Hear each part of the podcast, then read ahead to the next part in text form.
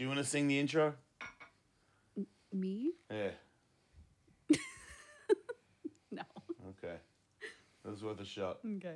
Do you want to do it? Yes. No curses, right? Yeah. All right. Wait, what the hell's wrong with you? When do we curse in the intro? My balls are constantly... Oh, you can say your balls. You can? Yeah. Okay. They would have told me I can't say balls. Right?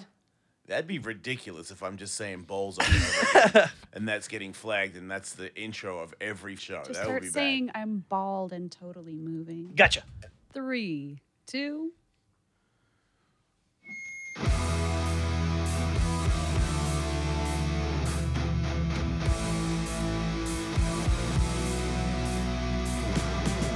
He's bald and totally moving, new and improving, knocked down, get back up. He's got the heart of a liger, his tummy's on fire, ready to take us all the way to the top. Welcome to the show. Did you know that your mom is up? Terrific caregiver who nursed you with her teats. That's very nice. All hail the king of the West.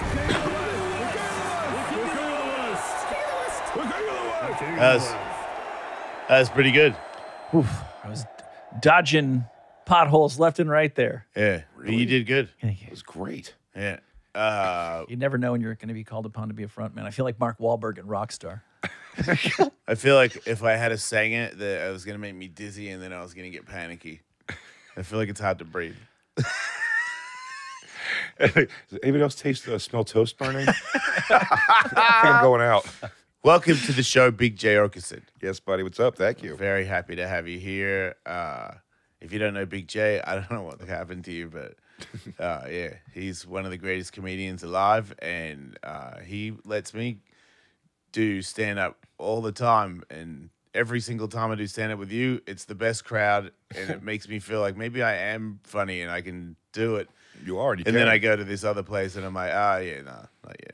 Yeah, well, that is a funny change, yeah. Well, it's the difference between getting somebody who's, like, already into, like, for lack of a better word, the genre of what we do. Yeah. And like they're all there in one place. When you get to when I go up, you know, come watch me do just the OR at the Comedy Store on like a Tuesday. Yeah. And my first few minutes are definitely like pulling teeth. Yeah. Because they're not that good. Yeah, you can kind of like I feel like as soon as I come out, I'm not, especially like the other day, I came to see you and you were like, hey, do you want to do a set? And I was like, oh, okay. So I definitely wasn't ready and I got nervous again because I can tell everybody's ready to laugh. Like, you kind of get away with it. Like, at the start, I'm like, hey, everybody. And it's like, oh. I'm like, I didn't even say anything yet. Just excited for you to be there, yeah. But it makes it feel easier. Like, when you said pulling teeth, it's not the ultimate way to start.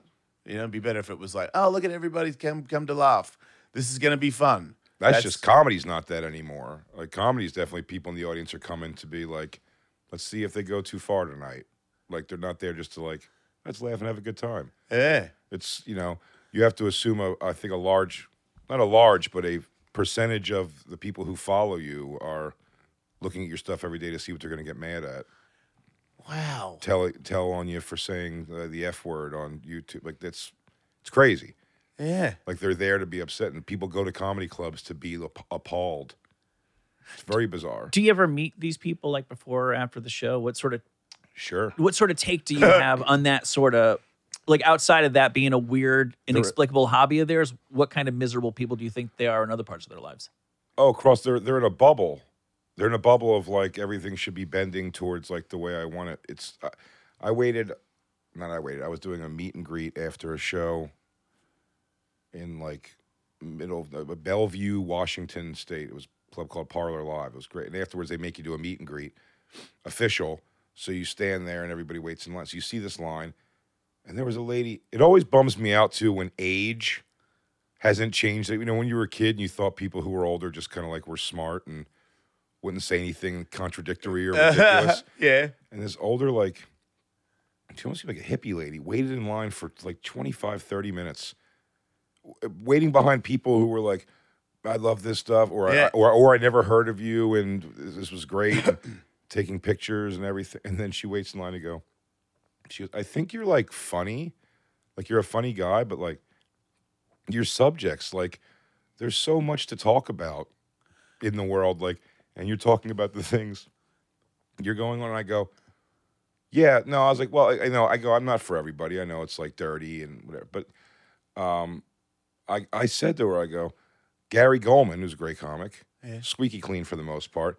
I go, Gary Goldman's like a squeaky clean comic, and like he's playing at like Tacoma Comedy Club. I'm like, you should see, he's like hilarious and like squeaky clean. It's more like what you're looking for. I go, I understand. I'm not mad at her for being it's too dirty for her. I go, yeah, but there is a great comic in town who's like super clean. I'd recommend. And she goes, but I like coming here. And her argument, I go, did you wait in line for a half hour from people telling me how much fun they had to tell me that I should change everything that I do, change the way I do it to suit, clearly in this scenario, it looks like only you. Did she say yes? Said, yeah. Like, I respect her honesty. Yeah, for sure. But it's a weird, lot of effort, right? Yeah. It's like, I don't like rom-coms. I've never stood up and been like, why are they making these? I'm like, it's just probably not for me. I'm not the audience. Well, you are here because that person seems like this is not the last time that she will spend a considerable amount of time to line up to tell somebody that they suck. Yeah, it's really crazy. Yeah. How about just move on? That does make it feel better knowing that there's a group of people out there that are just there to be triggered. Because I feel like sometimes when people do get bummed out, you're like, what did I say? I'm not trying to offend people. I was trying to make you laugh, and now you're mad at me. Well, it must be my fault. But then when you hear that... Well, I believe more it's not that they're actually triggered. I think they're listening for things that will trigger people and bringing that to the surface to be like, look at what a terrible person this is, and look what I've done by exposing and bringing this guy to the light. There's that, and there's just like day. There's like the addiction to outrage. Yeah. They love having their buttons pushed. Can you imagine, like even... Just imagine the most inappropriate comedian, whatever that means to you, like going to a show and just being like, this is terrible. This person needs to be stopped. You would still, what would you do? You'd get up and leave. Yeah, just go. It's not my thing. Be smart. Don't start. Kick the habit. Put it out before it puts you out. All phrases we've heard 100 times, yet we still continue to have bad habits. Bad habits can be hard to kick. Our sponsor, Füm, is on a mission to accelerate humanity's breakup from the bad habits that consume far too many of us. Füm is a natural diffusive device that uses plants and behavioral science to help you trade out your negative habit for a positive one. Füm is not a vape. It's a non-electronic device designed to transform your negative habits. Instead of pods filled with potentially harmful chemicals like a vape, Füm uses cores infused with plants like peppermint and cinnamon for delicious natural flavors. Head to tryfume.com and use the code Jason to save 10% off when you get your Journey Pack today. The Journey Pack comes with 3 unique flavors and the new version 2 Füm to help kickstart your positive habits. tryfum.com. Use the code Jason to save 10% off your order today, mate. Oh, I never felt the need to like yell to the world, or at least even if you were broadcasters. So if you say it to the, I've always said. Smashing Pumpkins live. As much as I love the Smashing Pumpkins, they're the worst live band I've ever seen. He just doesn't care. He doesn't like doing it. Have you seen it more than once? Because they could have bad days. So you know. And many years apart. The first show I saw, he apologized at the end of the show. Like he knew it wasn't a good one. Oh wow! Did he say why? He speeds up the songs. He seems to have contempt for the audience. Yeah, like what it appears like. That said, I love Smash. I think he's a genius. I think the music's brilliant, but it's not good. I will go on the radio and be like, went to see Smashing Pumpkins. Like, not a good show. So I know there is an element of that like, I guess it's shitty if he heard that for some reason. But I certainly would never DM Billy Corgan like, I love the Smashing Pumpkins, and you sped through the songs. Like, what's your problem? I'm like, he let him do his thing. It's like I just didn't love the show. Yeah. Like I'm just telling my thing. Billy Corgan's the best. Like, don't worry about me. I saw Danzig once, and I've seen Danzig a lot, and he's been great several times. But one time, you know, he looked a little puffy. Like a lot more puffy than usual. It says the demon horns and the belt are poking his gut. No, it was folded out. Yeah. So it wasn't the logo. It was instead of seeing the logo, it was pointing out. Yeah, the horns were pointing out because the gut was folding it. And I was like, why wear that belt if it's gonna get pushed like that? Relax. You didn't win a rodeo. Put on a smaller belt buckle. Yeah, or like a vest. I don't know what you would do, but although there is something to be said though, staying the same or changing. Like in Danzig, like if he just changed it all and wasn't wearing the demon thing, like he does that at this point for the audience. Yeah, good point. He's like they want to see the belt. Yeah. He knows it doesn't, because the other thing is like Marilyn Manson. What a fan I was of him for so long, me too, and still am of the music. And I thought he was great. And when he got older, now it's not that he got older, it's that he got older and now he wears like a t-shirt and a vest on stage, and he's still squeezing into like leather pants. And again, he's not fat. Fat would be the wrong description for him. Really? I'm sure there's elements where he gets. At this point, he's not thin at all. Right. He's just kind of like sloppy, and he just, and the way, even like from seeing when he's young, like he knew how to like slither almost around the stage. Sebastian Bach, same thing when he slithered around the stage and looked like a rock star. And now Marilyn Manson, last time I saw him, he looks like clunky, like he's like thumping around the stage and barely singing the songs and laying tired on the ground. Yeah. Marilyn Manson, I took Christine, took my girlfriend a couple times to see him, but past his prime by the time she got to see him. And one of them was Chicago Open Air Festival. And I think that was the first time she was going to see him with me. And I was so excited. I'm like, this is going to be an experience for you. I'm like, he's the best.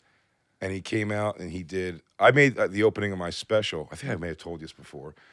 I did the opening of my Comedy Central special based off of a performance that he does of his song Antichrist Superstar. Was just inspired by that. Yeah.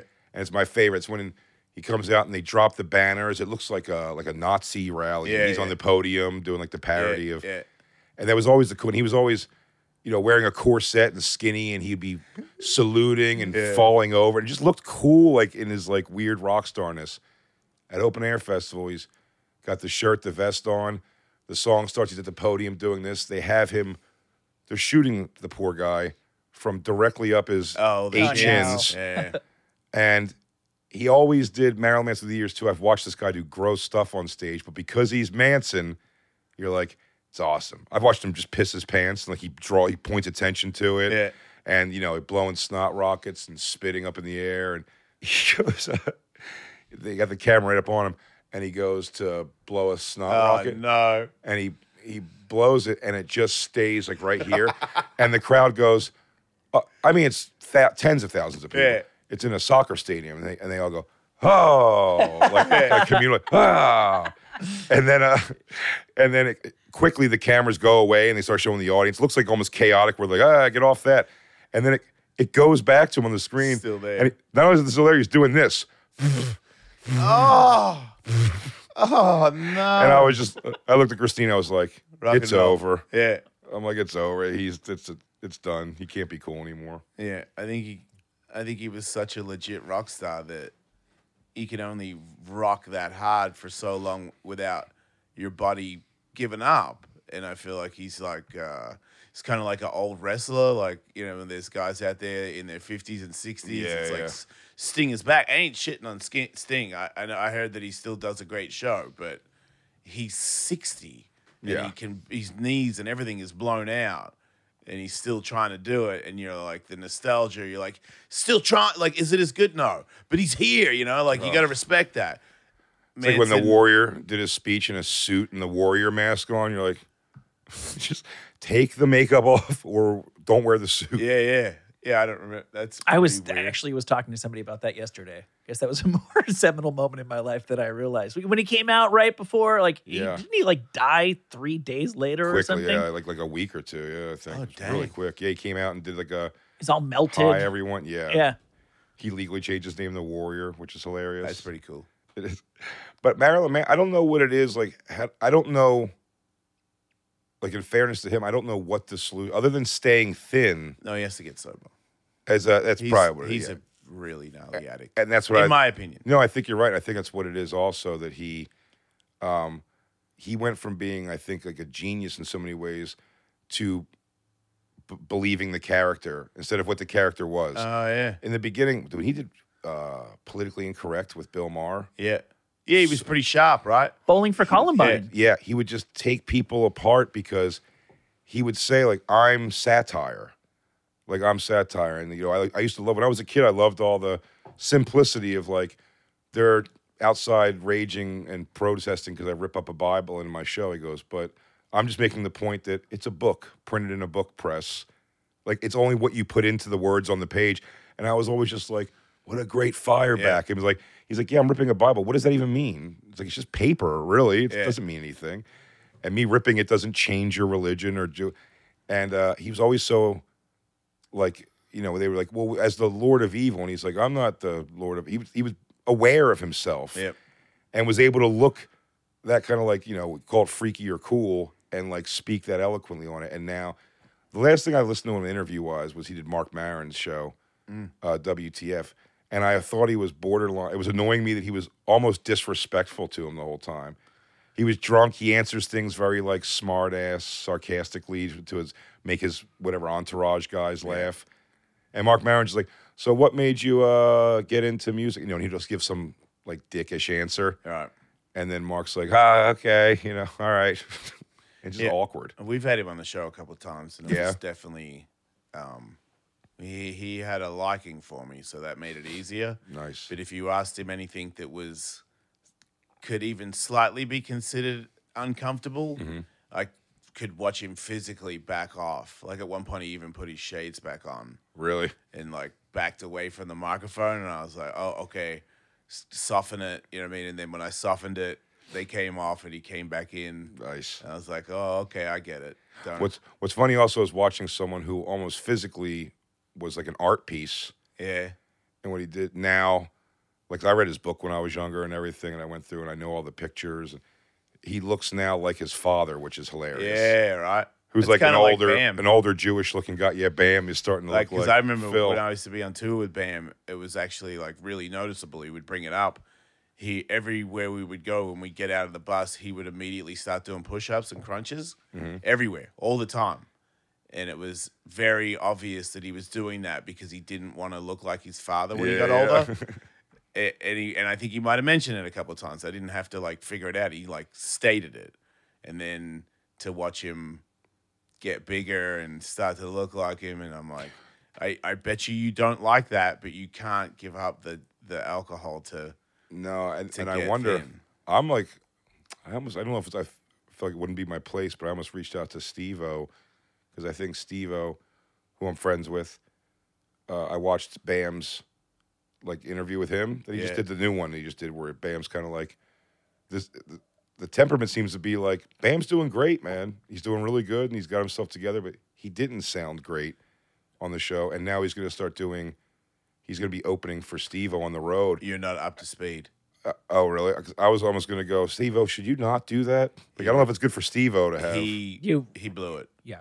Already. He got drunk after the show with his kid and then stayed up real late and then posted about what a piece Jeff Tremaine is and Johnny Knox like had kind of launched one and then Steve-O in the morning fired back. Really? He's like, I can't help you. Like, if that's how you're going to be, I gave you the shot. And even brought up, he's like, dude, you're getting wasted with your kid. And you're trying to say that the most important thing is your kid, but you're doing this. It's like, you're going to lose your kid. You're going to lose your life. And I feel like I can't help. So he blew it. Oh, wow. Then they only did a couple dates together. I guess, huh? Wow. Yeah. Yeah, and it's funny because Steve, that's what I thought was interesting on the podcast they were doing, Steve-O's podcast. At the end, he's like, well, dude, he goes, you're doing great. You sound better than I've heard you sound in a long, long time. And I was like, what am I missing? Because he sounded way worse, dude. Sure. He was like not making sense for a while. One of the funniest, it's a drop on one of our, on the bonfire we have for he went on Dr. Phil. Who did? Bam. Okay. A while back, and it's just such a funny piece because he's manic. He's out of his mind on it. That's not necessarily funny. But the way they got him to do the show to agree, and he was so out of his head that he believed this, it was they told him, like, yeah, come on, and Dr. Phil is going to help you be able to talk to your wife about what's going on. Basically, they told him, like, and he believed, like, come on, and I'm going to tell your wife to shut up and leave you alone and let you do your drugs. Yeah, because he believes he's right. Right. So he went there and did, but he, when it was unfolding, he wasn't catching it. So Dr. Phil's like, you know, Bam, we really do have to talk now about your addiction problems. He's like, yeah, but, like, tell her, like, leave me alone. Just let me do drugs and shut up. And that was his argument. And, like, just, like, well into it, is Dr. Phil's like, but, Bam, do you think maybe the substances you're taking? He's like, Dr. Phil, I believe we were here to tell her to shut up about it already. Yeah.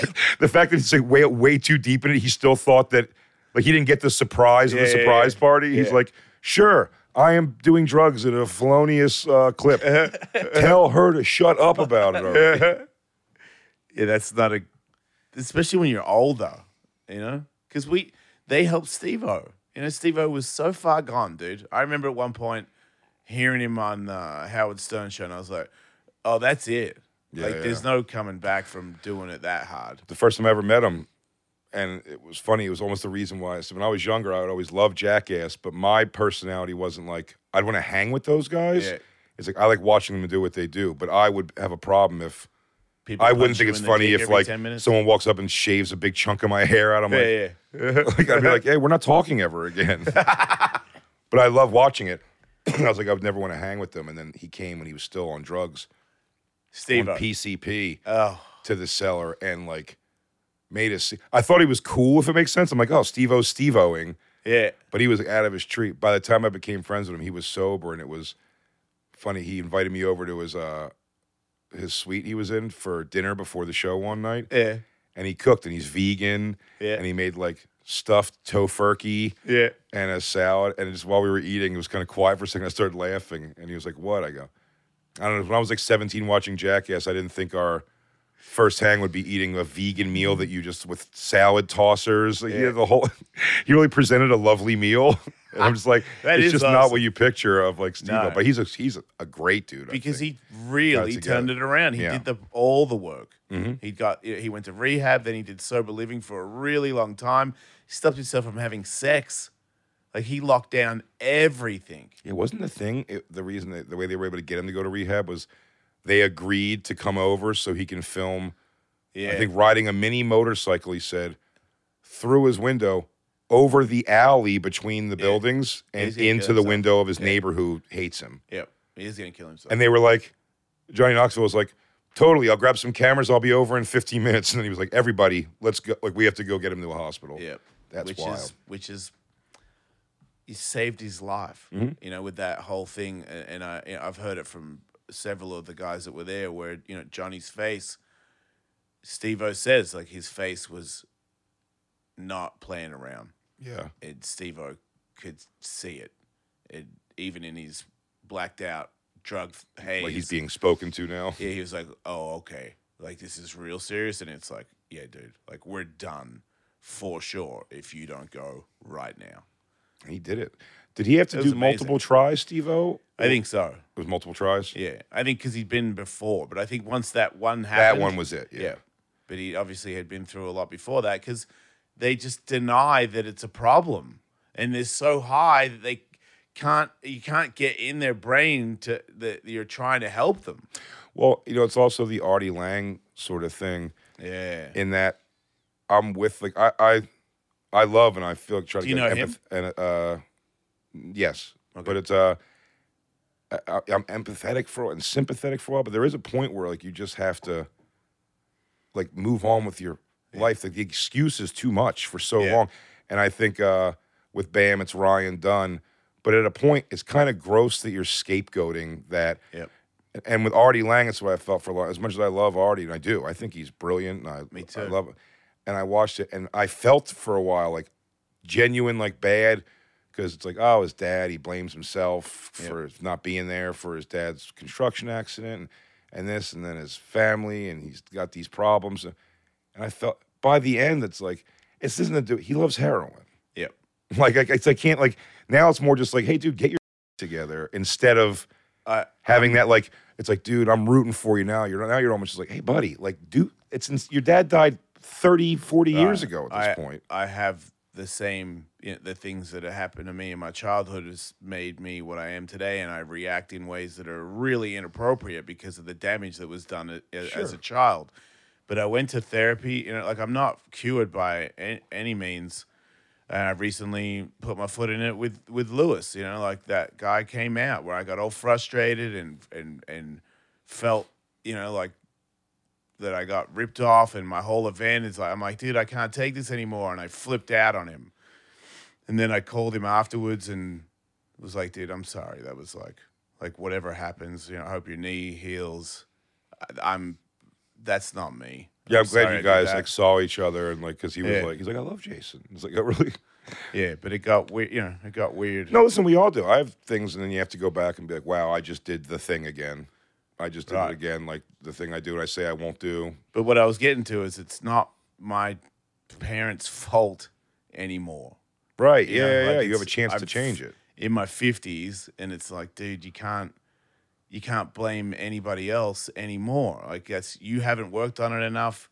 You haven't got yourself to be calm under pressure, and it's your fault. Like, regardless if he doesn't want to take the fight anymore, it's got nothing to do with it. Like, your reaction, I ruined it. Like, I made people hate me because of the reaction. Right. And people are still mad at me. Like, Lewis had a knee surgery, now what? I'm like, dude, I wasn't. Yes. Like, I talked to him on the phone, and I was like, after you get it fixed, do you want to fight? He was probably not. Like, he doesn't want to fight. And it freaked me out, okay? Because I didn't want to fight, but I was ready to fight. And I hated that I got in that mindset. I hated that I had this whole training camp. I'm too old for a training camp, dude. Like, it just sounds so stupid. I'm at the gym. Everybody's like 28. You know what I mean? It's just like, oh, you're going to fight. I'm like, you're drinking eggs at 5 a.m. to fight Lewis. Yeah, because I didn't want to lose. I had to take it serious. I was treating it like I was going to fight somebody that was really good. Like, just in case. Yeah. I'm not that guy where I'm like, oh, dude, my background will win. I don't need to train. Like, that's how you lose. Yeah. So I was getting really serious. And now you got blue balls. Yeah. And I get it. And I think the mindset of getting ready to hurt somebody, and then him get, like, not wanting to do it anymore, it went directly at him. I lost it. He hurt you emotionally. Yeah. I feel like there's an ego that doesn't want to admit that, but yeah. No, for sure. And I said, we all, like, have we're sort of like, we're slave to some degree of, like, our wiring. So you're going to have the thing, and it's like learning how to, like, fight it. Right. It's something like that. Like you said, like, how do you feel? Bam Margera, it's like, man, Dunn died. Like, it was his friend. They were partying hard. He probably feels like survivor's guilt to some degree. All these things he's got going on that he has to rationalize. But now you're like, I think he likes booze and drugs. Yeah. Like, I think that's what wins the thing now. I think maybe it's clouding dealing with the Ryan Dunn stuff. Maybe, but he's got a kid. Yeah. Like, when you lose a friend. How old's the kid? Not old. Like, little kid, right? I think so he didn't get drunk like with. I thought maybe like an older kid that he got drunk with. You're saying he got drunk while he was with supposedly his child, taking care of the kid. And he's already lost the kid. Yeah. He's on I don't know what it is, but he's on like a thing where restricted like visitation. And they're watching him. Mm-hmm. Yeah. So when you get him, and it's not like he ain't getting him like once a week or anything like people do. This is like, every now and then he gets him. And then for that, you do that while you've got him.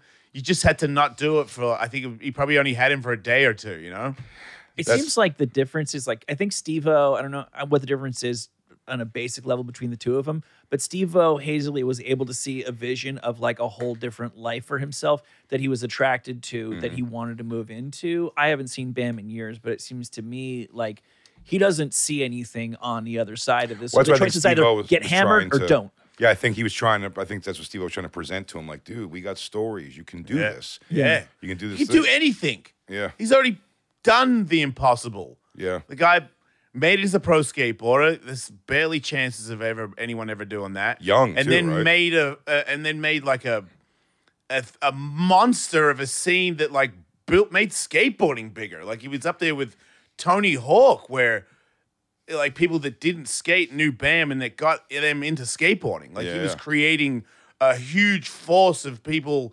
bringing the masses to us. He made horrible bands famous. Yeah, several of them. Yeah. Oh, I know, right? I know him was. What's the guy farting that up? Yeah, Villavallo. Yeah, ridiculous. Nice guy. Is he a nice guy?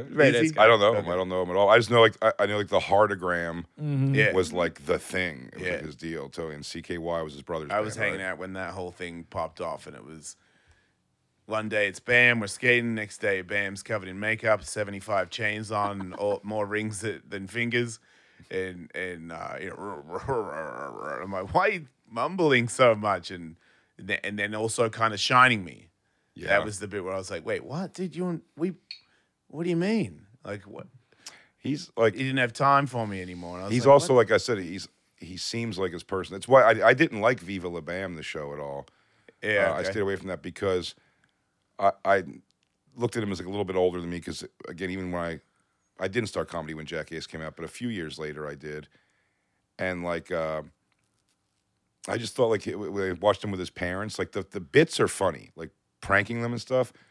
But just the general overall way he, like, talked to them and would do certain things, I was like, oh, he's like a child. Yeah. Like, he's really like a I want what I want and I want it now child. And it's working out. He's getting kind of whatever he wants. And I think he's not that anymore. I think, I don't know if he, I'm speculating, but I don't know if he feels guilt or like, there I go, I blew it again with Steve-O. I think he still has like a, Steve-O, you're going to tell me really that I can't party a little bit? Yeah. I can't party a little bit, dude, if we're doing shows? Like, I think he's a child. The post he did when he blacked out that night was like a reliving of, he went back in time, like it happened 5 minutes ago. It was like, it's like I get blacked out wasted and you see me tweet at 2 a.m. It's like, fucking SiriusXM ruined my life, blah, blah, blah. Like, it's like, dude, it's over. It happened. And you wake up and you're like, eesh. Yeah, but I don't think he wakes up and goes, hey. Yeah, he wakes up and just grabs a beer and goes, yeah, when are we going to get Jeff Tremaine? It's like, dude, none of us are going to get Jeff. Jeff's not a bad guy. Like, you didn't. It was you drink too much, and they had a contract to not drink to do the movie, and you drank. It's no one else's fault. It's not Jeff's fault. Like Jeff, I know Jeff. He's a really good guy. Is he hard on people? Yeah, dude. I feel like he wants the best, and I don't know if I'm not in Jackass, but I have film stuff with him, and I can tell he brings a thing that makes you want to bring your A game. Yeah. And in that line of work, that's a gnarly, you know, you could talk all the smack you want, but have you ever been in a porta potty and they're about to shoot you into the sky with poo? Like it's. Or the sea-doo, just going and you know you're going to land on grass and dirt. Right. As a guy that's been in predicaments where I'm like, pretty sure I'm going to get hurt right now. I want out. You know what I mean? I want to go home. But I've already set this whole thing up. Everybody's here, cameras, and I'm like, oh, you know, here I go. And the pain and the misery afterwards. And I'm like, why would anybody do that? 30% I'm walking out of this with a broken arm. Yeah, I did that jump out of a buggy onto a skateboard, and the people that built the ramp was just like, they just didn't really care, and they had the jump go this way, and the landing ramp was like over here. So I had to leap out of the car to try and land on the ramp. And the first time, I missed the ramp and went like 40 feet to my butt and really hurt myself. Katie, like how wrecked was I for not weeks, months? Months, yeah. I couldn't bend over for a long time. Just like tailbone or everything. Yeah, I just wrecked it and it wrecked my spine. Like everything was off. It took like a long time to get past that. And you knew it was going to happen as you were getting ready to start doing it? For sure. It's probably not going to work out. I was like, it's a 70-30 and I'm talking 70% you're going to get wrecked. And I was like, we're all here, you know? And that's one time. Imagine 3 months of like, you get up in the morning and you are jumping it again, or you're doing one that's just as dumb. And Jeff's like, come on, man. Like, and you do it, let's say you do it and it really hurt. And he's like, that's good. But can you, I can imagine how difficult that would be. And especially if I'm an addict and I'm thinking, you know, what would take the pain away a little bit? Couple beers, little maybe a painkiller. Yeah, a little H. Little H. Hey everybody, Jason Ellis talking about Liquid Death. I like Liquid Death so much I bought into the company. It's the coolest thing ever that Water's ever done. It's like, who's really cool in music? Miley Cyrus. But Water. If you are still drinking water in a bottle, your friends won't say this to your face, but they secretly hate you. Yeah, you need lame.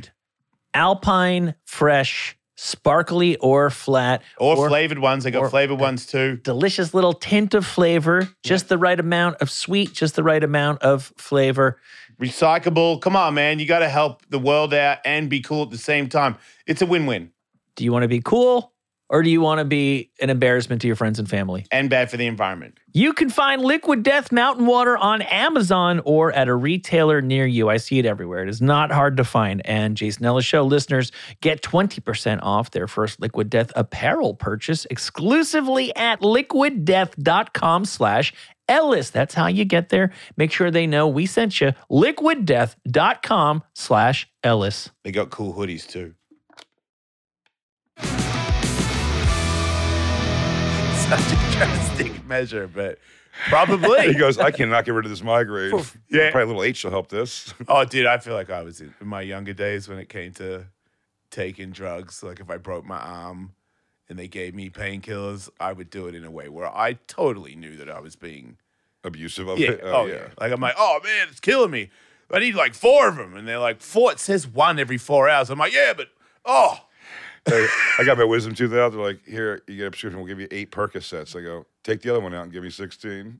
Like, take the other wisdom tooth out then, too. Give me 16. But I've never had, like, again, cigarettes for sure.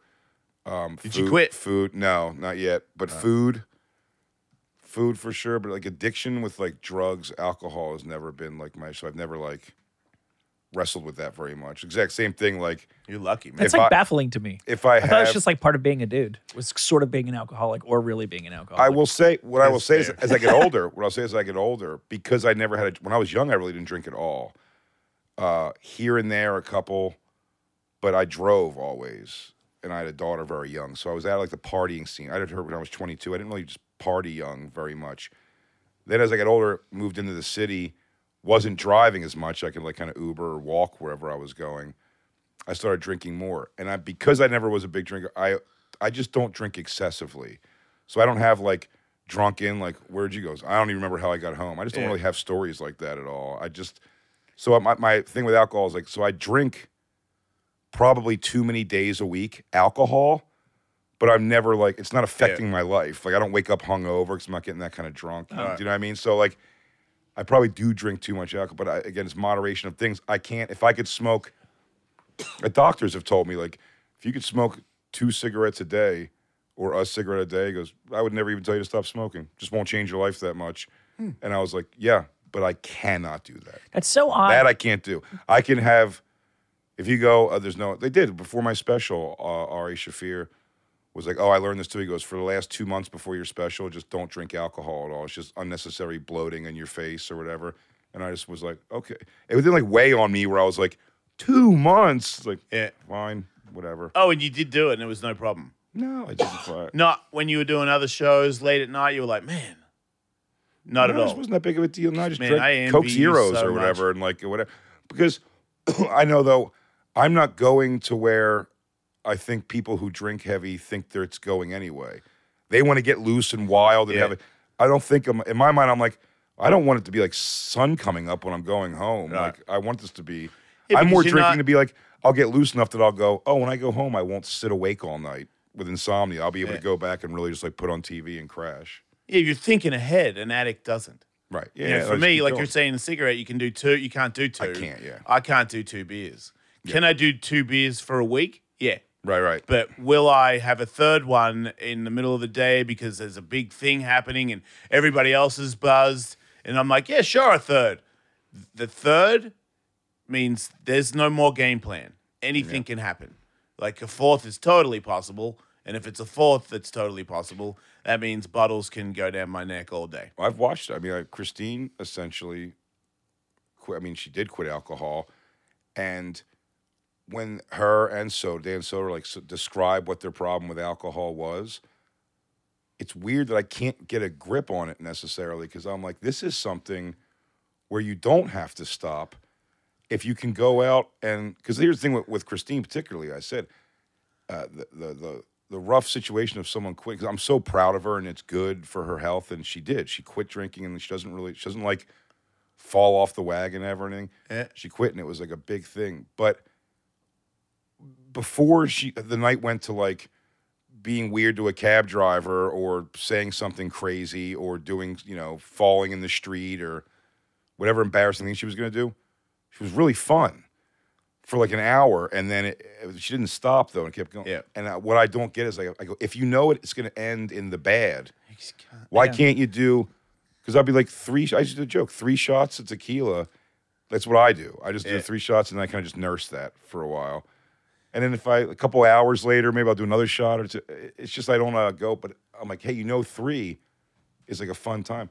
And she just says once you start, even though that, once you start drinking, even though everyone else is like, oh yeah, Christine's a little loose, she's going like, it's starting to come down, I have to keep going. And she just can't. And so maybe 3 times in the past 4 or 5 years she's quit drinking, it's been like a conscious, like, you're on the road with me, it's kind of controlled environment. Once over the pandemic, like, can you just have like 2 glasses of wine? And she can't. She goes, even the 2 glasses of wine in the house, she goes, I mean, the bottle's already open. That's me, dude. Like, that we might as well take it. We're going to throw it away. She goes, yeah. And then and even when she was describing to me that night that it's not that big of a deal, and I was kind of like, it's not. And she didn't do anything. We were in the house. Nothing happened. But the next morning, she was like, it's unbelievable. She's like, it's unbelievable. I promised myself I'll just do what we said, and I was the first one to suggest, like, we might as well finish. And I was like, well, yeah, sure, it's going to be a fun night. I'm fine to have another glass. Yeah. But it's weird. And Soder says the same thing. He goes, it's not that I can't, like, have a beer. It's that, like, it will lead to, it'll be 15 beers in 2 weeks. That's what happens. Yeah. It's just probably best to walk away. That's what I did.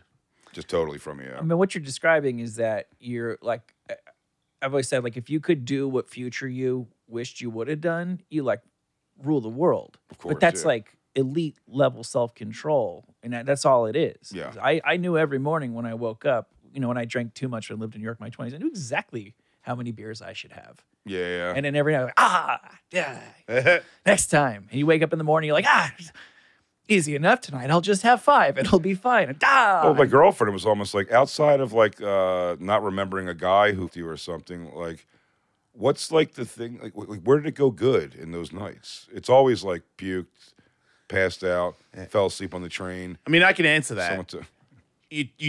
You don't think about it. It's weird. It just somehow buries the worst ideas. Only when I got older, and it was things that, like, if I couldn't do something, like, career-wise, because I'm so driven, if I messed up or found it really difficult to do a show or I couldn't skate, those were the ones where I was like, dude, like, if you do that again tonight, you can't go skate. Yeah, your money starts hurting your money now. Right, so then I would stop, but whenever I didn't have to do it, then I could get trashed again. And then when I got older, hangover keeps going. 3 days later, and I'm like, oh. And I'm like, really, dude? Because you drank 2 bottles of wine 3 days ago, you're still hammered, like in a not haze, a bit hazy, not sharp. And I know that it's affecting me. I'm sure relationship-wise, get cranky because I'm hungover.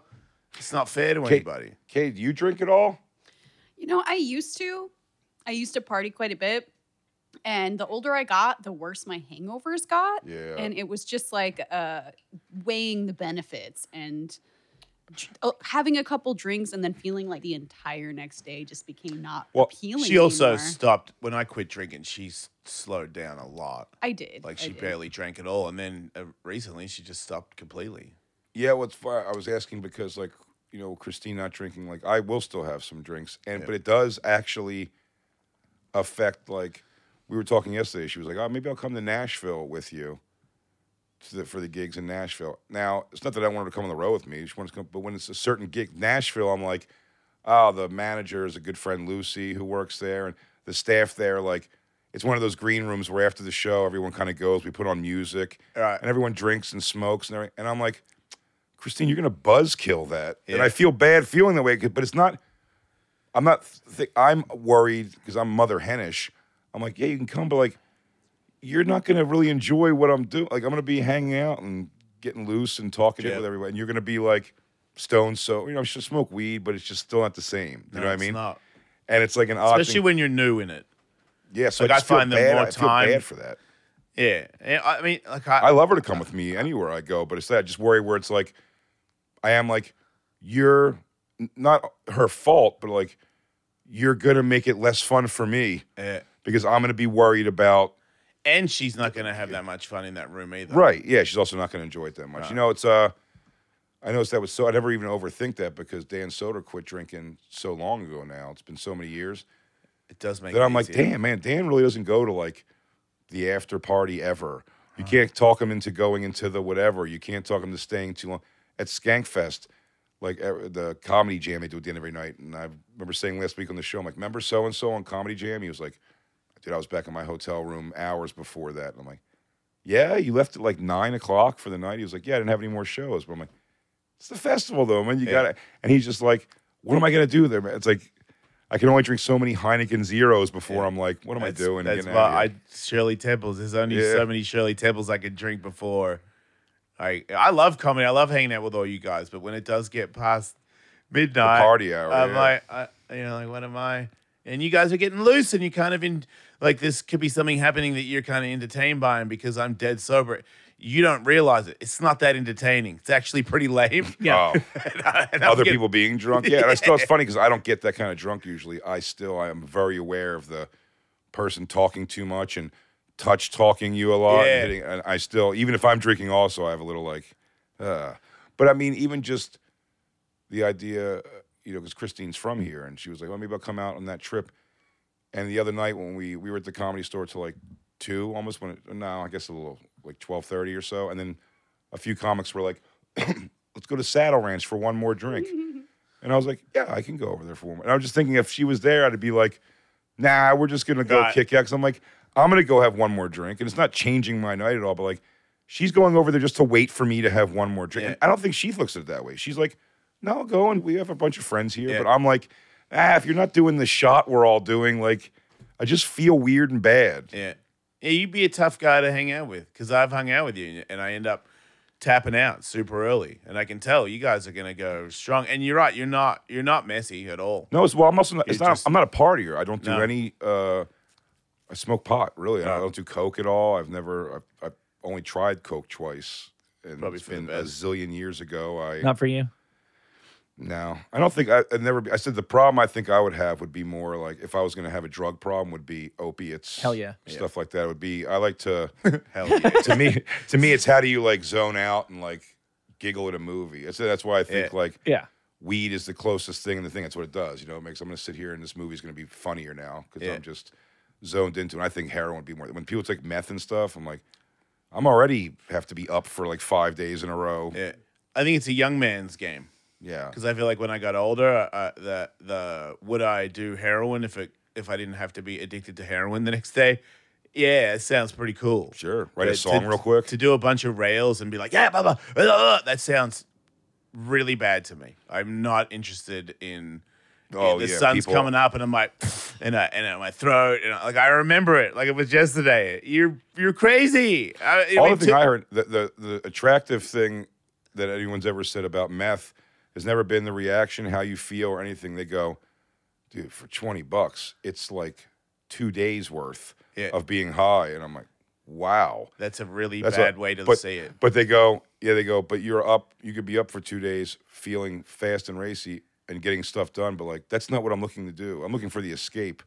I'm not looking like, hey, I just resided my entire house last weekend. It was pretty crazy. Yeah, I never understood that I'm going to do drugs and then vacuum. Like, I was more about, I got to do enough to, I'm running for sure. Like, I need to do enough where I'm like, I don't know anything anymore.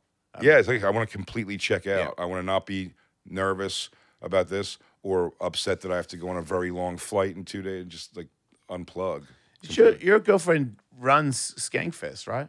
Yeah, well, her and Rebecca and Lewis, the other three owners of it. You're not an owner of it? Small percentage owner of it. We're more like figureheads, though, because it's based off of our thing. But in fairness of our level of ownership, it's aside from it, it does affect my life a lot because my girlfriend's so involved putting the whole thing together. It happens basically in my apartment. Yeah.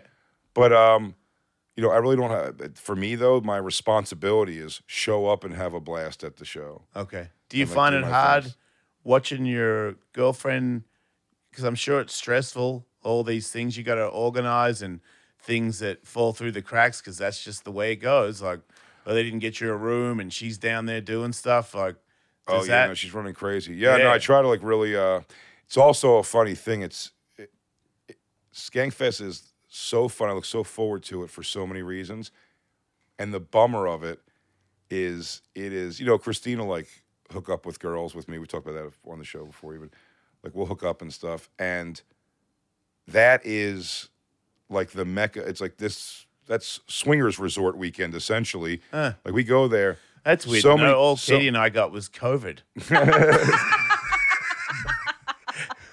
But we didn't even like lick anybody's butt to get it. It was just I got COVID. But there's so many like fans and girls that are like, I want to go back with you and Chris. And it's not that Christine, and she knows she's working nuts. And if she's like, I'm here for 3 more hours, like go if you want to go with her, like you know, have fun, I guess. Yeah. And she means it for sure. But the bummer is like me and her together could be having a killer weekend. But when she's done at the end of the night.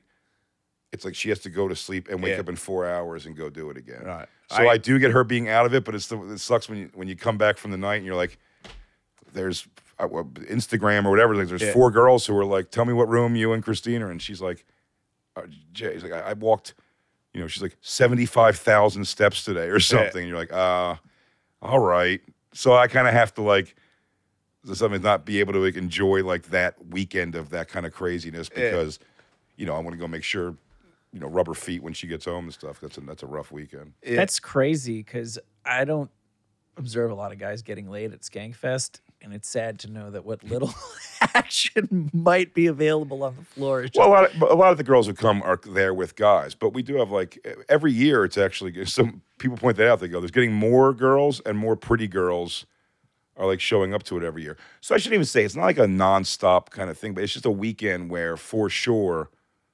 This, you know, if she comes to me on the road for a weekend just to do a weekend gig, it's not that it won't get offered here, but it's not the bulk. This is thousands of people who all know everything about us, and they'll also a lot of them think that's their shot to you know that's their chance to shoot their shot with that. Where they're like almost like, hey, I would go back with you and Christine, and then I got to be like, she can't leave for 3 more hours, dude, and she is exhausted. I do Alice Mania, and Katie runs it. Yeah. It's the exact same thing. And at one point, we had people that ran it, and they didn't do very well. That's why Katie runs it. But back then, when someone else ran it, we could do that. And, those offers were on the table.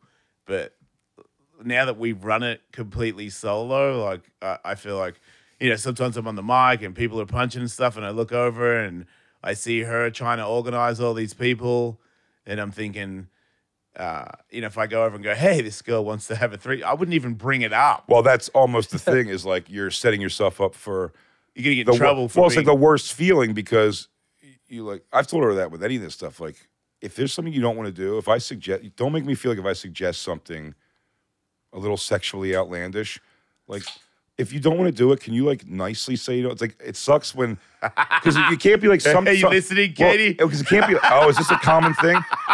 Because – It's because I'm creepy. But here's how I've tried to describe it to Christina. I go, sometimes when I ask you, it's like, what the hell are you thinking even asking me? And sometimes she suggested or I suggested, and she'd be like, oh, yeah, that's a great idea. And I go, it's the idea. And I try to explain it to her. I go, here's what's awkward about your reactions sometimes. If you like pizza, right, if you like it all the time. Now, it doesn't mean you want pizza every day or for every meal. But when someone goes... hey, do you want pizza tonight? You might be like, oh, no, I had pizza like the other night. Or like, no, I'm not in the mood for pizza, really. You don't go, it's like, why do you want to get pizza again? Didn't we just have pizza like 2 weeks ago? And you're like, okay, listen, I thought we were both into this like thing. And then, and then I'll be like, I'll never ask again. And then it's like, how come you never bring it up anymore? Like, you don't even suggest we do it. I'm like, because you barked that one time. And she's like, no, I love doing this stuff. Like, what? It can't be hot or cold only, I feel like. Yeah. Yeah, Katie, what's with you women? Yeah, Katie. Chicks, am I right? When I'm like, hey, why don't we hook up with this weird person? And it's different for me. Sometimes I do it where I'm like, yeah, you're right. Also, I go, hey, this guy wants, and she's like, that guy is, or a trans guy or something. She's like, I don't want to. But I was gonna say, Katie, do you have a different set of like Christine? She has standards. That's the difference with girls. Particularly, she has. Well, that's what I'm saying. She does. So Christine wouldn't understand. There's been times where like a girl, because Christine, especially when she was drinking and being a little more aggressive herself with it, she would bring home girls that I was like, that girl doesn't want to hook up with me. Yeah. And she would be like, no, she doesn't. She's coming back with us. Like she would make it happen. But she didn't understand. And those are times where I'd be like, yo, I can't believe this girl's gorgeous. Yeah, doing. Yeah. And then when I would present sometimes, I'm like, hey, it's like, like a bigger girl or something. And we had to have a conversation one time. I go, no, you don't understand Christine. But Christine's like, yeah, I'm not attracted to that girl. I'm not angry at her. I don't want to. And I'm like, and then I'd be like, are you sure? And then she gets kind of like what is it? Why are you pushing for this girl so hard? And I'm like, because one time I want to feel like I'm doing them you know what I mean? Like, I'm like, this girl's super excited to hook up with me. Yeah.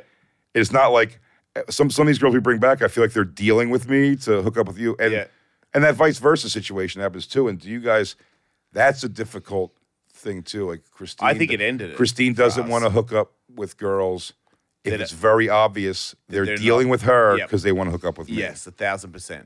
We've had so many of those that it's more like it really has to be. They have to be about her. I said have to be really hot. Which is smart girl. A smart girl. I always go, and I don't mind it. My favorite thing is when they go, Phil, what did a piece of it like you do to get this hot chick for talking about Christine? Yeah. And I almost like winking at the girl, going like, good move. I'm like, yep. Yeah. I shouldn't even be here. I'm a blah, blah. Yeah. She's so hot and you want to hook up with her? Like, I like that because I'm like, even if she doesn't mean it completely, I'm like, at least you're doing the right thing. You're making Christine feel like, hey, you want to watch me have sex with your boyfriend? Yeah, that's much better. Nailed it. I'll remember that next time. Yeah, I don't know what happened. I feel like there was so many times there where it was always on. We were like Batman and Robin of the sex game, like where I'd go, she'd go the other end, and we would just maul people. And I was like, man, we are sex machines. And then I think from so many weird encounters, because I never get scarred from it. I always find like, even if it wasn't that good, it's probably funny. Yeah, like, it's entertaining.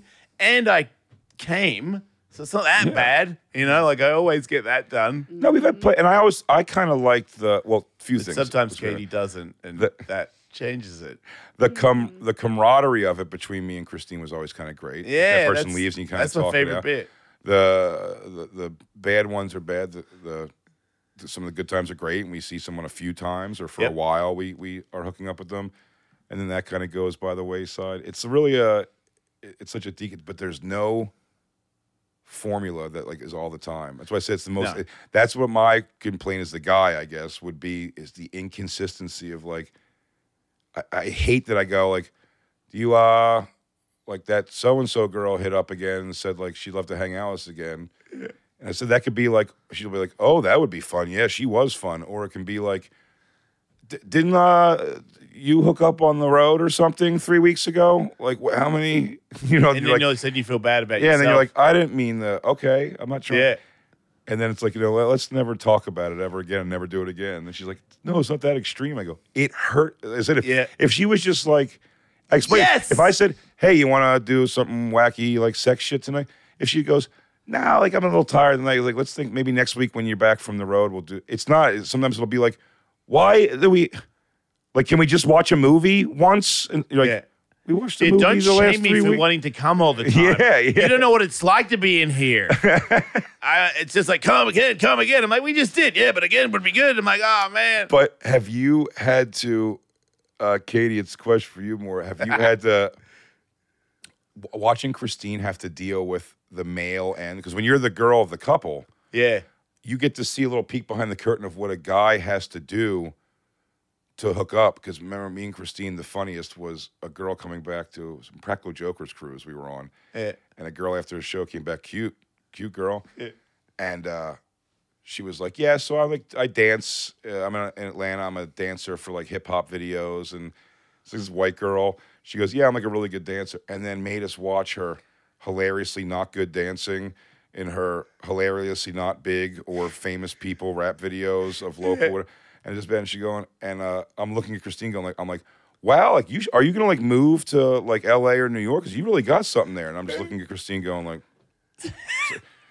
And then when she leaves, she kind of thought that was funny. Like, seeing, I was like, you see? I go, you can't. It's not like a guy. I'm like, Christine, if you want to hook up, you could, I mean, put whatever, like, a equivalent of, like, a Craigslist or something, add up. And, like, a guy will be there. Yeah. Probably you can get a decent-looking guy with a big piece. Yeah, who'll probably show up at your door. And under an hour, you could do that. And he's absolutely fine if you go, hey, I don't even want to talk. Like, just come in and start clowning me. Yeah. The guy will be like, okay. Like, I'm like, you sometimes have to listen to a girl tell you about all of her dreams so she doesn't feel like a piece of garbage for being a stranger. Yeah.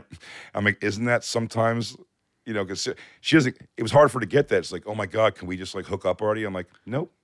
You got to hear about her teenage boyfriend who told her she would never be a good dancer. So that's when you had to spite him and become a dancer. You're right.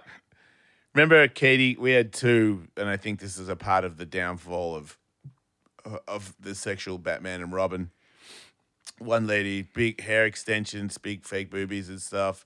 I think her father's like some old rock star, so she's like a trust fund baby of sorts. And she was the thing that we learned where girls are into me and they claim that they're bi, but they're not to be a part of it. That's a biggie too. Finding out in the moment that the girl doesn't go down right, on because girls. She plays the game like she's going to be into it. And then when it starts popping off, at one point it was like, here it is. And she just put her hands on it and went, chicka, chicka, chicka. And looked up. She went, look, I'm like a DJ. Wicka, wicka, wicka on my business. It's an old Dane Cook joke. I got up and left. I saw it in Katie's eyes. Yeah, like I was like, that just, you just ended this whole thing. Like, Katie's not going to play that game. Like, if you're a little bit weird and not that into her, she's like, oh, okay, bye. That wasn't the only thing that happened that night, too. I remember I tried to sit on her face, and she didn't know what to do at all and just kept hitting me with her teeth. I was like, this girl has never been downtown before. Tooth bash. Yeah, and it's like Christine's like genuinely bisexual. So we've had this moment too where she's like, you did notice that that girl never like really did anything with me. And you're like, yeah, try to wrap it up quick. Also, I think there's a harder time, like almost what you just said, like the big fake boobs, the hair extensions.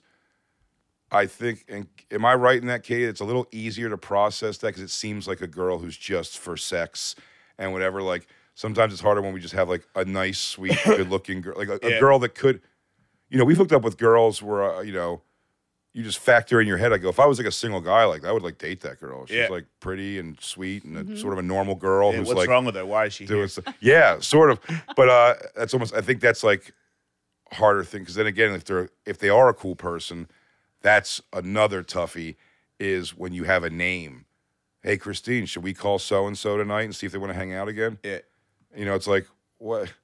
Why do you want to hang out again? I know. It gets I know, but you finally like and it clicks and it's like, don't like them too much. And I'm like, well, it's better. It's healthier than like, I despise this person and we bone them. That would be real bad. But I've had that conversation a lot too. I would rather watch or hear about Christine getting gang-banged, then find out her and a guy really clicked and spent the whole... They were supposed to have a meeting in the morning and then just went straight through to the night talking and watching a movie. I'd be like, he gave find her each other's dreams. Yeah, he gave her a book. Katie hooked up with some real jack tattooed guy and they didn't hook up. They just hung out. And I hated it. Well, I had to meet him to see if I wanted to meet him, you know? Yeah. I still hated him. I'm saying when you almost like, I've described it, I was like, yeah, if I could definitely process Christine hooking up with guys. I'm like, but they have to be a human dildo. Yeah. Like use them like a living, breathing sex toy. I'm a little bit different with that because I feel like from my therapy and stuff, I no longer am super down for the I don't care who you are, let's just do it thing. Mm-hmm. I like liking the person. Mm-hmm. And that's something that Katie's always had. So now it really thins the herd because the herd will be thinned up. And you can't get I don't get any STDs. So now it's sort of like, you know, if you're like hell yeah, I'll do both of you. And I'm like right now without knowing who we are, you'll do both of us. Do you have a fresh tests, and it's like, test. I'm like, I'm not just, you know, like, I can't just take antibiotics every 3 months for you guys. I'm not going to do that. So that kind of, so that thins it out even more. Sure, yeah. Because it's a weird, especially, you know, like, what do you mean just right now you'll hook up with both of us? You don't even know who I am. Look at me. I'm pretty creepy. You should Google me first. Like, make sure I'm not like. Yeah, look it up. Well, me and Christine have, I think with the exception of one person, we just picked up, met at a bar. Yeah. But that, even that was after a comedy thing we did. All right. But for the most part, it's been like, they do know who we are. Yeah. And like, do you know what I mean? Well, so, here's the one that stops this one for us. She doesn't like fans. That's big. If it's not going to be fans, if it wasn't, especially with, again, Christine sober, if it's not fans, it will never happen. Right. Girls, at least, you know what I mean? Like, getting girls back with us. Like I said, Christine's a girl. She'd hook up if she wanted to. But if it's not fans, I'm like, no. I go, we are, you know, me and my ex-wife. Do you ever have fans that are a little too fanatic and you're like, oh no, what have I done? Okay, absolutely. Yeah, no, I don't think we've ever hooked up and then had like a what have I done, but there's been people we've just met and we were like, oh, we just shouldn't do this. Like, you can see already, it's like, it's too much. Or we're not super big on the pass around girl who's already, you know, through the years hooked up with Lewis and 5 other people I know. Yeah, that'd be different. And I'm just like, sometimes they will, but like, I think we just have more of like a, I don't know about that, you know, like. Yeah. And there's comedy groupies too. Sure. Yeah. Oh, hell yeah, there are. Yeah, I've had one. Sure. That's saying something. Yeah. But I feel like it's more some people have like a really fanny look about them where they're like they look at you like you're something else, and it's like, I'm not. You know what I mean? Like, that's not what it is. And the more you look like that, I know that when Katie sees those eyes, you're ruining it. Like, she's gonna stop this from happening because she's like, we can't do that. That girl's like freaking out on you, and it's weird. So it's always like fawning over you. Yeah. Yeah, that and that's from past mistakes where it was like, come on, she's cool, it's gonna be cool, and she's like, yeah, okay, and then the person's like trying to stay for breakfast and just staring at you like with crazy eyes, and you don't even notice it. And I'm looking at this person just like staring at you. It's so uncomfortable. My old roommate, Mike Fenoy, is a great comedian. He said one of the funniest things when we lived. That was the other thing too. We had a roommate when we first started doing that kind of stuff. So, you know, having a threesome in a bedroom while you have a roommate across the hotel, the apartment is hilarious. But so one night we went back. Me and Christine met this girl. She was like, "Let's do it."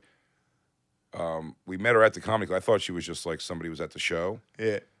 And then right before we walk in the door, she goes, "This isn't going to make you feel different about like me as a comedian, is it?" And I went, "Well, I didn't know you were a comedian, so no. Yeah, I'm going to feel the same way. I did not know you were a comedian." Yeah. And she was like, "All right." And we go inside, and it's only important for the I hope you get the reference. I think you will. But he goes, she was wearing like a Jodie Foster Accused in the Accused jacket. It was like fringes. Yeah. Like a leather jacket with like fringes all down. Yeah, wow. And she was a very cute girl, and she put that. She have a cowboy hat on? No. But cowboy boots? Nope.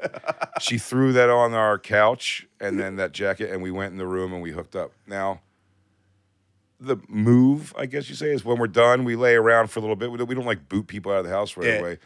But also, this is where smoking does come in handy. I go, well, I have to go. Like, come outside. We'll go smoke a cigarette. And then I'll just be like, what's your address? Like, let me get you an Uber. Like, you know, I'm like, you didn't drive, right? I'll get you an Uber. And then we give them, and like, you know, so again, a half hour to an hour after we're done, they're gone. Yeah. This girl goes like, oh, but I'm like so tired. Like, is it okay if I just like sleep here for a couple hours? And we just didn't know what to say, so we're like, yeah, okay, that's fine. So she sleeps like between us. Oh, see that? It was a couple hours, but here's the thing. It was, well, if it makes sense, though, almost like they were cuddling more. She was like, the sex of that was great. Okay. There was nothing problem with that. And Christine was like, yeah, I guess we could. And then we woke up in the morning and hooked up again. And I was like, oh, that was actually kind of cool that she stayed over that. And it was only a few hours she slept there. Yeah. So then I go, all right, well, I said, we got to start moving in our day here. I go, well, let me get you an Uber home. And she goes, I'm just still so exhausted. Is it cool if I just get a few more hours here? And we just didn't know what to do. And we were like, okay. And then we went out in our living room and left her in there to sleep for a while. And then my roommate wakes up, and he goes, "Hey, what's up?" He goes, "This is how dumb we sound too. If I was him, he would have gotten madder about this." He goes, "Hey, what's up, guys?" And we were like, "Shh." He was like, "What?" I go, "Oh," I go, "This girl we brought home, she's like sleeping in there right now." And he goes, "What?" I was like, "Yeah, we hooked up with this girl last night, and then she kind of won't leave and keeps sleeping." And he holds up her jacket and he goes, "Who'd you fuck, Richie Sambora?" Oh man, it really tickled me. This the fringe jacket. What a weird thing. And again, when that happens, like, you know, those are the kind of moments that you're like, damn. You guys are selling the absolute shit out of this, I gotta say. Are you being sarcastic? Totally. Yeah. It reminds me we were talking about. I was hoping that this conversation would trigger Katie to be a little bit more like loose and hoary on my like team. You should, but I feel like this is just making it more of a because I don't think it is a bad. I think there's like the things are great. It's just it used to be fun. Remember when you can't big let girls in the limo, Katie? That was fun, right? For you, I thought they were both gross. This reminds me of circling back to what we were talking about earlier. This is like an alcoholic who it's like it always starts out fun, but here I am another morning regretting it. This reminds me of when I did mushrooms, and like the first 5 times were awesome, so I did it 85 more times. It was never as awesome. And they were all bad. It was awesome. Well, it is 85 bad times. Here's the thing. I do think it's good. I think also because I think there'll be a natural walk away from it. Just a natural time where like I don't really care about sex that much anymore. You think that will happen?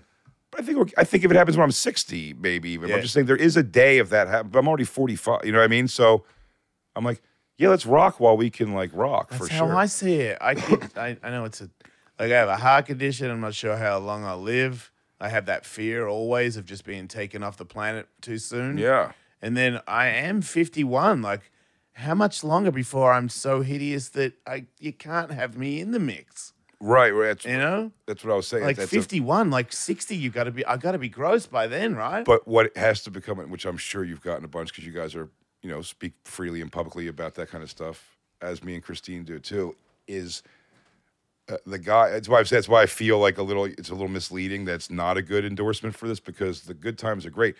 The only time, that's why I said about threesomes in general, it's like, oh, you guys must not do it at all anymore. Because I go, no, just nothing funny's happened. I go, to go say, man, we hooked up with the hottest chick last night and it was awesome. I go, who cares?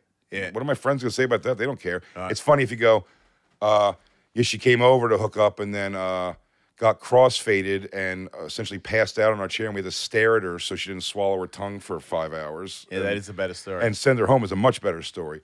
But, you know, conversations after it happens, finding out you did something wrong afterwards or they didn't like something or you didn't like something, whatever it is, people always on the road, they'll be like, I'm looking for a girlfriend like you, dude. Like it's like you're living the life, dude. That's perfect. And I go, it comes with its own set of problems. Oh, hell yeah.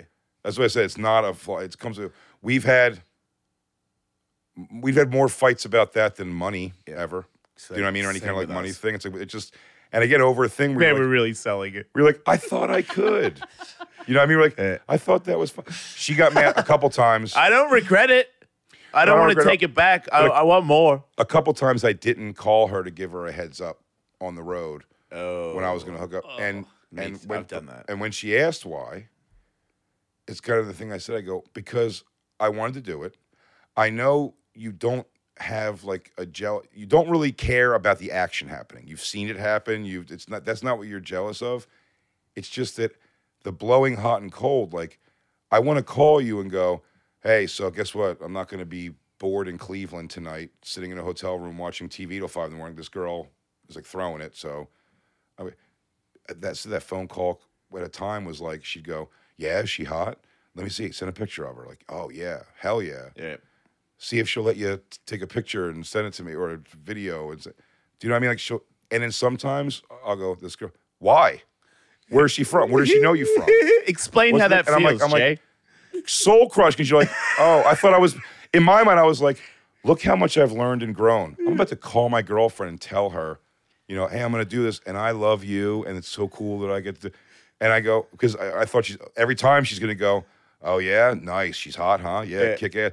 And it's it. It's a 50-50 ball where sometimes I call and I go, and by the way, because it could be, and in fairness to her, she's on her period. She feels kind of gross right now. And it's like, oh, now you're out there having sex with some girl, and I'm just home being a gross animal. And and you're like, no, I just want to kill some time in Cleveland. Like, I don't want to eat late night shitty food. You know what I mean? This is better than that. Yep. No, it makes the tour easier. So I wouldn't call sometimes, and and then she found out, and then she'd be very mad. It's weird. Like, it's a weird argument too, because you're like, the action is not what you're upset by. You're upset that I didn't tell you about it. But I'm like, I'm telling you I didn't tell you because I know you don't overcare about the action.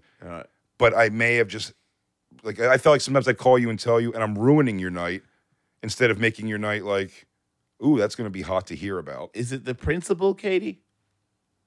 Well, I don't know what their rules are in the relationship, but with us, it's just like, I think with any relationship, you want the honest communication, right? So you want to know that you're respected enough to be, like, thought of. Like, hey, I'm going to do this. That's cool with you, right? Because if it wouldn't be cool with you for whatever reason, like, you get the veto power as the primary, right? So it's just the respect. I know. And then the worry. Well, what about if it's late the worry and you're not awake? Can I just say, can I text and go, I'm about to? You can't, can I? I have to get a verbal approval, right? My fear on those vices. Can I just send you an e-vite? If I knew how to do that, I would totally do that. Well, my concern also, and just when you know your own, like, kind of foibles, and it's that if I call, almost the reason I didn't call was because I could rationalize then. It's like, she was probably going to say, go ahead, do it, ultimately. But maybe she'd be shitty about it. Maybe she'd be like, this is hot about it. But I go, if I call and she says, no, I don't want you to do it, like, I'm probably still going to do it. I can't do that. Don't make me lie about it. I'm trying to tell you. Oh, man. Now, by the way, she's vetoed that on the road. I don't know if I've actually ever done that exact thing. I'm just saying I know my personality. Yeah. That's almost like calling and having her give. It's like, you're just going to make me feel more guilty about doing it behind your back anyway. And I feel horrible that, you know what I mean? Yeah. Versus I can just go, yeah, it's all self, saving yourself, like rationalization. But I'm just going like, she was probably going to say do it anyway, even if it was like in a shitty tone or a fine tone. Like, what Hey, it makes perfect sense to me. Now, let everyone know, it is wrong. It's wrong what I'm saying. But it's just the facts of the matter, I think. But yeah, it's like they went to veto power. Again, we are just different creatures too. I mean, I think we have a much higher probability. I don't think, and I could be wrong, but I don't think Katie's like thinking of like another guy often when she's with, probably not. And like, I think guys just by nature, like some part of you will fantasize like, man, that girl in blah, blah, blah, Pennsylvania, America was like, huh. You start thinking about like, man, that'd be fun to fuck her every night, huh?